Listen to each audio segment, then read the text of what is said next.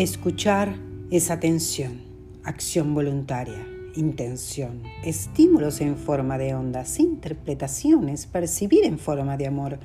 Escuchar con el corazón es libertad, es la brújula del ser. Basta del ruido y aprendamos a escuchar con el corazón. Namaste para todos. Hoy un tema de mucha introspección, como todos estos podcasts. Hoy es el podcast número nueve, si más no me equivoco. Así que bueno, hoy les vengo a hablar sobre qué hay más allá. ¿Qué hay más allá de esta vida? ¿Qué hay más allá de esto que estamos viviendo en este presente? Voy a comenzar este tema hablando científicamente, porque es uno de los de los que más se conocen. Esta es una pregunta que forma parte de la propia vida humana. Toda persona es un, en un momento u otro se ha formulado esta pregunta, en muchas ocasiones con insistencias, con dudas, con temores. Es la única cita garantizada que abre la puerta para un mundo irreligioso, a la nada, o como mucho a no se sabe qué. La ciencia siempre ha tenido un es, una especial prevención para hablar de lo que hay después de la vida, lo cual es razonable con el planteamiento científico que trata básicamente de medios y de aquello que pueda explorar y no se mete en camisa de once varas, es decir, a tratar si existe cielo o infierno. Por eso es tan interesante el libro del doctor Pim Van Lommel, que habla de la conciencia más allá de la vida. Es seguramente la persona en el mundo que lleva más años dedicado a investigar lo que se conoce por E P M, que es las experiencias próximas a la muerte. Es decir, las informaciones que personas que han estado clínicamente muertas durante un periodo de tiempo. Empezó su interés cuando en el año mil novecientos sesenta y nueve, como médico, intentó reanimar a un enfermero que tuvo un paro cardíaco y estuvo sin conciencia durante cuatro minutos. Este cardiólogo holandés, a partir de entonces, empezó a recoger sistemáticamente informaciones sobre el E M P, las experiencias próximas a la muerte. Sus trabajos fueron publicados por la prestigiosa revista médica The Lancet en el año dos mil uno, hecho que provocó en aquella oportunidad una gran conmoción en el mundo científico. El autor explica las grandes coincidencias de las percepciones que tienen las personas que han estado en esta condición de muerte. La lucidez, la claridad de conciencia que poseen, la percepción extracorpórea, en el sentido de que han observado la situación o la sala donde se encontraban desde otra perspectiva que de la cama donde estaban. El famoso túnel con la luz al fondo y la sensación de paz. En definitiva, una serie de fenómenos bien conocidos y que con las explicaciones médicas al uso, él demuestra que son perfectamente inútiles. La realidad es que la ciencia carece de respuestas para toda la información que existe sobre este hecho, es decir, carece de respuestas sobre unos fenómenos recogidos y sistematizados y más allá de ello sobre una cuestión fundamental que es la conciencia, que lleva a cuestiones decisivas. cuál es el estado de conciencia de una persona a la que se le ha dictaminado una muerte cerebral. ¿Por qué, se pregunta el doctor Van Lommel a una paciente en coma que se le pide que imagine que está jugando al tenis o caminando y se activan aquellas partes de su cerebro que serían las mismas que se verían estimuladas en personas sanas si, si llevasen a cabo el mismo tipo de actividad? El doctor concluye que este campo de investigación está dominado por prejuicios materialistas que impiden el avance. En definitiva, prefieren ignorar o ridiculizar los datos que tener que afrontarlos. Porque no se trata de que la ciencia nos garantice la vida eterna. Esto nunca va a suceder, por lo que sí tiene importancia es buscar la realidad, es decir, la verdad, como se hace en otros campos. Este es un ejemplo uno o más de cómo las cuestiones que la fe anuncia, en la medida que la ciencia avanza, va encontrando un asentamiento o como mínimo un, en, un encaje que es posible racionalizar en el marco del nuevo planteamiento científico. La física cuántica ofrece, en este sentido, nuevas perspectivas que permiten interpretar algunas de estas cuestiones. De hecho, si seguimos una secuencia histórica, podemos ver que ante cada nuevo descubrimiento que han hecho el hombre, siempre ha habido un grupo que ha dicho, esto es el fin de la religión. Fue así planteada la ruptura con la idea inicial de que los astros giraban en torno a la Tierra en lugar de cómo sucede girar realmente está en torno al Sol. Sucedió también cuando Darwin planteó, planteó la evolución de las especies en el siglo veinte, perdón, en el siglo catorce e inicios del siglo veinte, Eh, que parecía de la mano de Oparín, que estaba a la vuelta de la esquina, que el hombre construyera vida de la nada. Bueno, aún sigue siendo igual. Y así podemos seguir indefinidamente. En realidad, cada paso que ha dado la ciencia, cuando ésta ha pasado del impacto inicial, ha abierto nuevas puertas a la reflexión en clave religiosa. El ilemorfismo fue la explicación filosófica de Aristóteles cuando se le preguntaba sobre las implicaciones de la muerte. Esta tesis admite que la existencia del alma, mientras haya vida, después de la muerte, el alma no puede separarse del cuerpo. En cambio, Platón nos da a entender que la muerte es un hecho tan real como la vida. Pensamos que la aceptación consciente y realista de la muerte como proceso que forma parte de la vida puede ser beneficiosa para los individuos y nuestra sociedad. La Biblia habla de la muerte como un sueño, lo dice en Juan once, once, catorce, y dice que Jesús comparaba la muerte con un sueño. Nuestro amigo Lázaro duerme, mas voy para despertarle. Dijeron entonces sus discípulos, Señor, si duerme, sanará.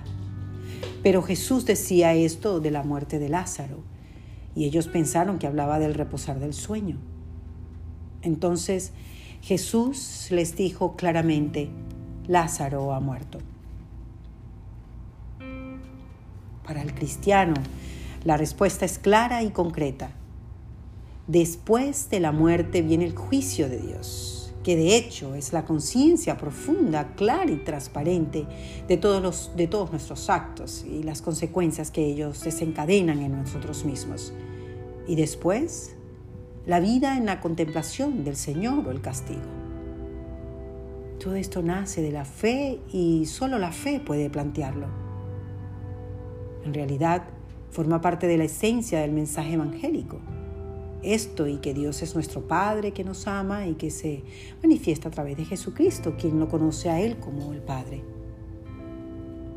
Ahora los budistas ven esto como el silencio atronador.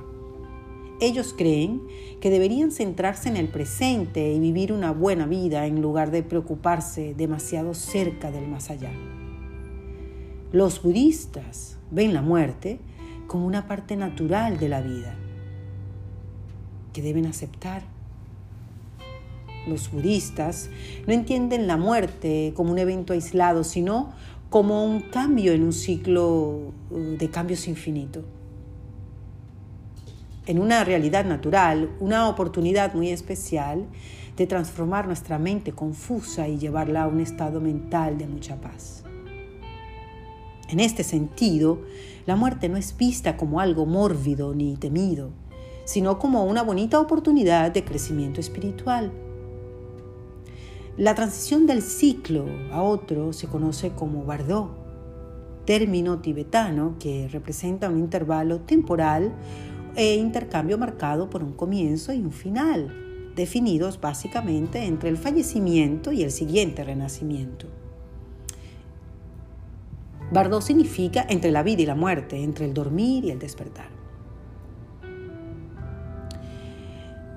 El problema no es morir, sino el saber conducir la mente a un, a un estado de continuidad eh, positiva para el futuro del renacimiento.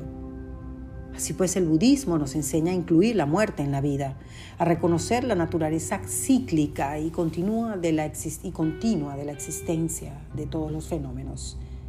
Es decir, cuando, cuando abandonamos la falsa sensación de permanencia basada en la creencia de que yo voy a morir un día, pero no ahora. Cultivamos una sensación de urgencia creativa, un sentido profundo de Eh, responsabilidad y autoprotección frente a la preciosa oportunidad de estar vivos y conscientes. En otras palabras, la vida presente adquiere un sentido más amplio, puesto que no termina en sí misma.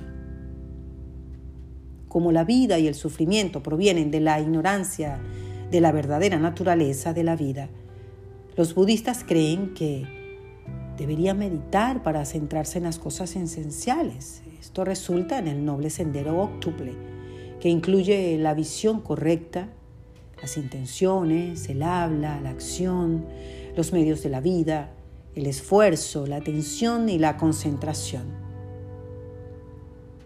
Después de alcanzar la iluminación, finalmente pueden entrar en el nirvana, que es el estado donde no hay deseos ni sufrimiento.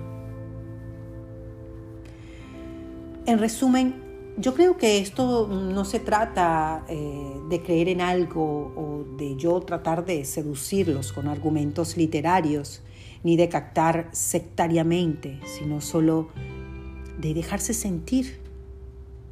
Y esto es algo que hacen los que muestran una sensibilidad que no va, que no va más allá del materialismo imperante, la ciencia autoritaria y el investigador fundamentalista que intenta imponer su criterio. Pero, ¿qué cosas son verdad?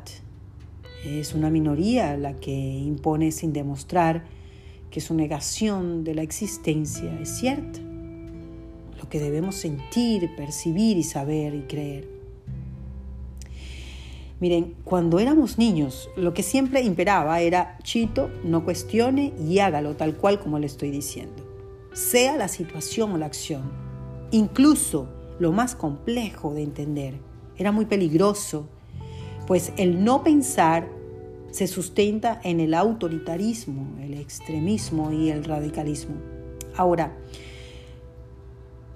yo les pregunto, ¿queremos seguir asumiendo la verdad indemostrable del fanatismo científico o creemos a los millones de personas que saben que las señales existen?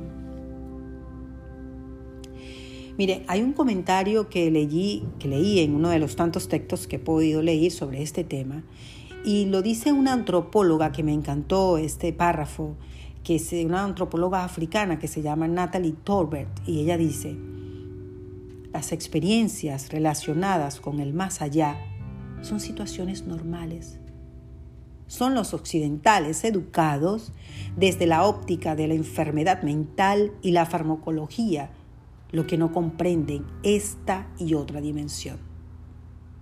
Pues eso, que en relación a las señales de mis seres queridos fallecidos prefiero ser africana y no el occidental representado por el científico, al que han amputado las emociones y que solo se transforma o solo ve el trastorno mental en su vera.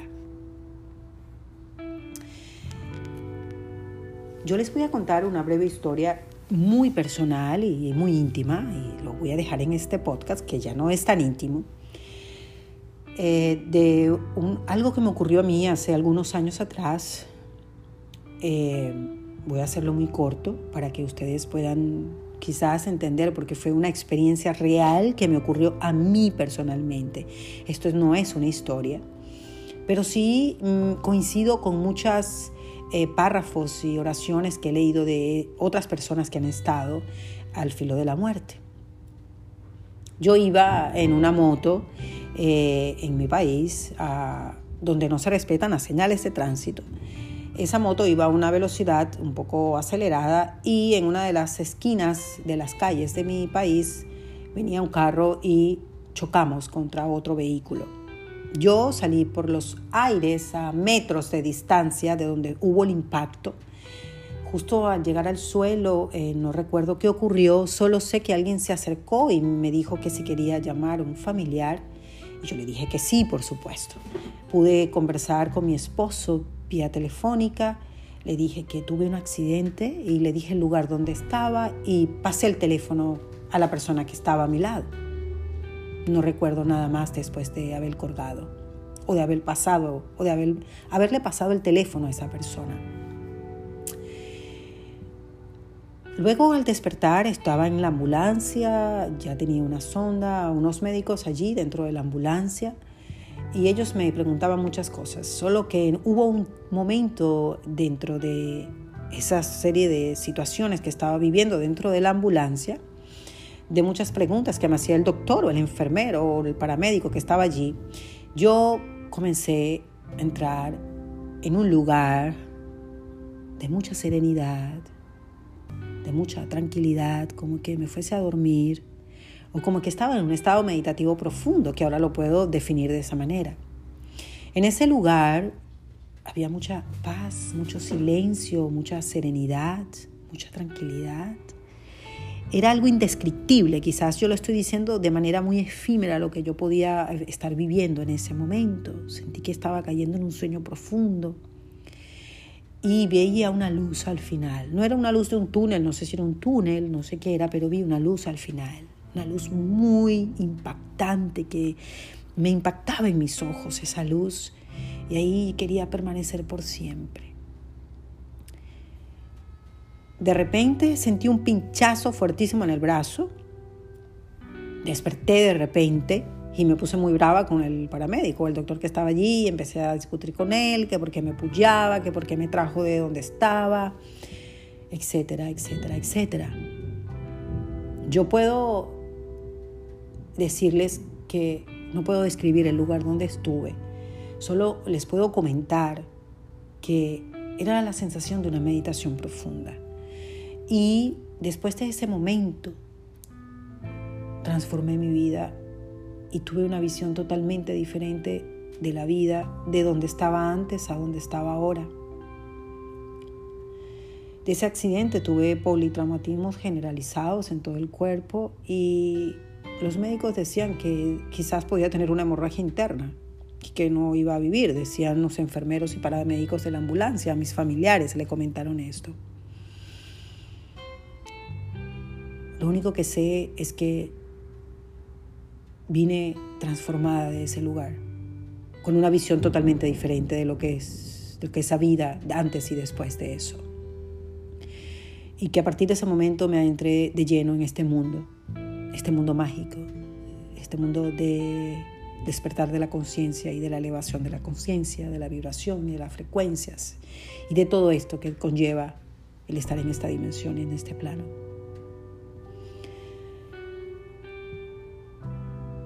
Les dejo toda esta información acá para que cada quien saque sus propias conclusiones, tenga sus propias vivencias y reflexiones. Y no me queda otra más que despedirme, como siempre, en cada podcast. En cada podcast, si les gusta este podcast, no duden en compartirlo con otros familiares o amigos o conocidos. También agradecerles profundamente por ser parte de esta frecuencia vibratoria positiva para el planeta y para todos los seres humanos que están despiertos y conscientes en este plano.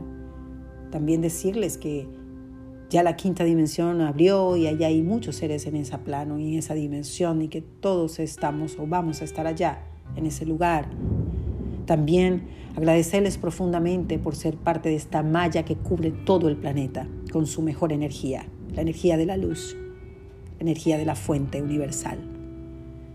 Como siempre, gracias por estar en ese lugar, detrás del micrófono, escuchando mis humildes palabras. No me queda otra más que despedirme con amor infinito desde mi alma, de este ser a esos seres detrás del micrófono. Gracias y bye.